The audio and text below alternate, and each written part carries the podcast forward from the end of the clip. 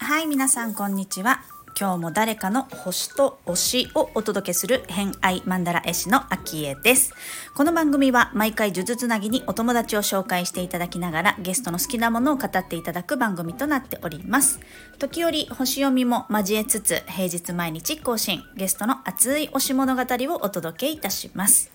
今週のゲストはインターネット上でハーブティーのお店をされている現役ナースのともりんごさん、来ていただいております。今日のお話はですね、ハーブティーのお話、お好きなのでね、お店もされるぐらいですから、ハーブティーのお話と、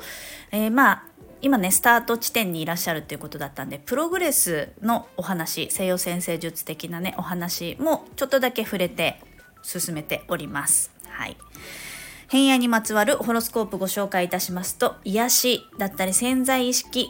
心を司る月星座が蟹座、ドキドキワクワク、ときめいちゃう金星星座が獅子座をお持ちのともりんごさんです。星読みが好きな人はこの星座も背景にお聞きくださると楽しめるかもしれません。それではどうぞ。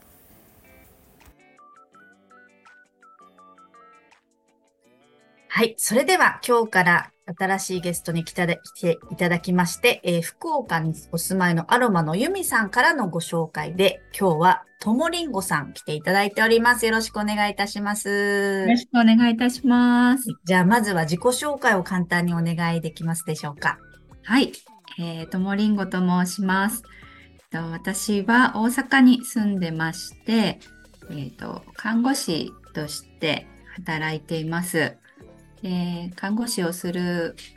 傍らハーブティーが大好きで、ハーブティーの販売もさせていただいています。3人の子育てをしてるんですけれども、その中でハーブティーに出会って、そのハーブの素晴らしさとかを広めていきたいなということで、今年からスタンド FM も始めています。ぜひよろしくお願いいたします。お願いいたします。スタンド FM が1月から始めたということで、はい、声の発信は初ですか？そうですね。いつも聞く専門というか、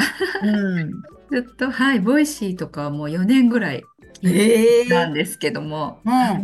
自分が配信するなんて思ってなかったんですけど、やっぱりハーブの素晴らしさを伝えたいなと思って思い切って始めました。なるほど。ちなみにハーブのお店はいつから？ハーブはまだそのベースさんでネット販売なんですけど、はい、まだ先月から12月からじゃあ12月からベースのショップをオープンさせて、1月から、音声配信をしているんですね。始めた、はい、ということですね。なんかすごくスタート感のあるね、そうですね、なんかそんな感じはあったんですか？今年始める、なんかちょっと好きなものリストの先に話をすると、好きなものの中に星読みも入ってらっしゃると思うんですけど、星読みをしてるとなんか宇宙のリズムっていうか、星のリズムが自分の中でバイオリズムとしてだんだん見えてくると思うんですけど、はい、そういうところからヒントを得たのか、それとも自分でなんかそろそろかなって。そうですね、やっぱり星読みの流れはすごくあるなと私は思っていて、去年のお羊座木星の時に星読みの活動みたいなのもゆるく始めていたんですけども、で並行してハーブも始めていったら、どんどんとなんか流れに乗ってきて、サナさんとのセッションなどでも、今年がスタート、プログレス的に12ハウスから1月、はい、すごい、プログレスが1ハウスに入るようになってなって、これは始める流れが来てるなと思いました。確かに、そっか、前にご出演いただいたアロマタロットのサナさんのセッションを受けられたってことですね。そうですね。でもそれはちょっとね、なかなかないタイミングだから、ね、なんか始めなきゃってちょっと思ったりしますよね。そうですね。じゃあこう始めるタイミングだなって思った時にやっぱりこう好きなハーブのお店をしようみたいな。そうですね。もともとブレンドのそのハーブティーのブレンドのレッスンを1年間ぐらいずっとハーブの先生に習っていて、それはもう本当に自分の楽しむという範囲でやっていたんですけれども、そこをもう一段階ちょっと深くハーブの勉強を去年半年ぐらいしまして、でそこでちょっと自信を持って提供できるかなと思って、スタートさせた感じです。そのお好きなもの、お店もされてるぐらいですからね、お好きなものの中にまずはハーブティーっていう風に書いてくださったので、まずはちょっとハーブティーのお話から聞いてみたいなと思うんですけれども、じゃあその始めた時、ハーブティーもこういろいろとあると思うんですけど、ブレンド、いろんなハーブを、ブレンドして、その仕方を1年間最初学んだってことですかね。そうですね。なんかそのブレンドしてハーブを学びたいっていうことはその前からやっぱり好きだったっていうこと。そうですね。植物とか土いじりガーデニングとか、お花、家庭菜園だったりお花を育てたりとか種から育ててみようとか、そんなのがすごく好きで、でそこからコロナ禍で3人のうち下が双子なんですけども、男の子で、もうめちゃくちゃ未知な育児で大変すぎて、本当に自分の時間がないっていう時にそのハーブティーを飲んで、その時間がもうすっごく癒されて、もうで最初は癒しっていう感じだったんですけども、ハーブの効能だったりとか、心身に与えるなんかプラスの影響っていうのをすごく感じていて、でそこからもっと深く学びたいって思うようになったという感じです。じゃあもう癒しのためにちょっと、味が好きだったから、最初は。いやどちらかというと香りなんだ。じゃあその香りを嗅ぐと、ちょっとこう一息つけるというか、安心するっていうところがあった。なんか市販のハーブティーも飲んだことはあったけど、なんかこうちょっとやっぱり薬草感というか、えぐみというか、そういうのであんまり美味しいと思ったことはなかったんですけど、その先生が送ってくださるハーブティー、私オンラインでレッスンを受けてたんですけど、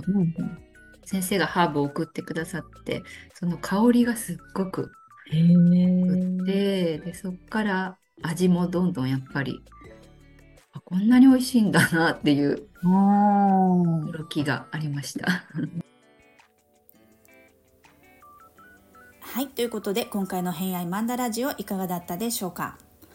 ともりんごさん、先月ね、12月からハーブティーのネットショップをオープンさせたっていうことで、理由を聞いたらプログレスの月が1ハウスに入ったんですって話あったと思うんですけれども、さらっとそこはね流してましたけれども、星読みがお好きな方はプログレス聞いたことあるんじゃないかなと思うんですが、よくわからないっていう人のためにですね、ちょっとここで解説を軽く簡単にしていきたいと思います。まずですね、自分が生まれた時の、天体図、出生図と言われるものですね、ネイタルチャート。そのチャートから未来を予測するための方法になるんですけれども、例えば1月1日に生まれた人の、5年後を占いたいときには、1月の6日の、チャートを見ると、その5年後の変化っていうものがこんな感じに変わりますよっていうことになるんですよ。例えばその1月1日に生まれた人が30年後を占いたいって言ったら、30度進めたそのチャートを読むと未来予測ができるっていう占いの仕方があるんですね、西洋占星術では。で、1日1年法っていうんですけれども、1日ずらすと1年後になるっていうやり方ですね。で、そのプログレスっていうのはこう遠い天体は、あんま見ないんですけれども、動きがね鈍いからだいたい太陽と月がメインかなと思うんですが、今回言ってたのがプログレスの月でしたね。で、そのプログレスの月っていうのは、約28年ぐらいで一周回っていくんですよ。で、一周回って自分の1ハウスに入るタイミングっていうことは、1ハウスって自分のねアイデンティティとか自分自身、自分らしさだったり、スタート、新しい、そんなタイミングになるので、ニューミー的な新たな始まりとか、出会いがあったりとか変化のタイミング、何か新しいことにチャレンジして、27年でこう何を育てるかみたいなことを見たりしますね。で、月なので、内的要因になります。自分の心の変化を、一周で見ていくっていう感じになりますので、もうそれこそプログレスの月が1ハウスですよって言ったらフレッシュもフレッシュですね。とっても新しい自分に生まれ変わるような気持ちに変化が訪れているんじゃないかなと思いますね。やっぱりこう星を知ってると自分のタイミングでもできるし、星でもそうだったらやってみようかなっていう後押しになったり、選択する判断基準の一つになったりだとかですると、星が使えるっていうことになると思うんですよね。そんな風にこう星に流されるっていうよりも、星のタイミングだったらじゃあ自分はこういうことを今してみたいなっていうヒントになるような使い方をするのが私は好きですし、みんなにもそんな楽しみを一緒にしてもらえたら嬉しいなと思ってるんですけれども、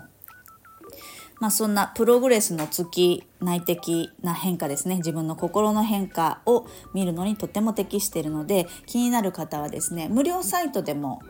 プログレス自分の調べることができますので、プログレス月、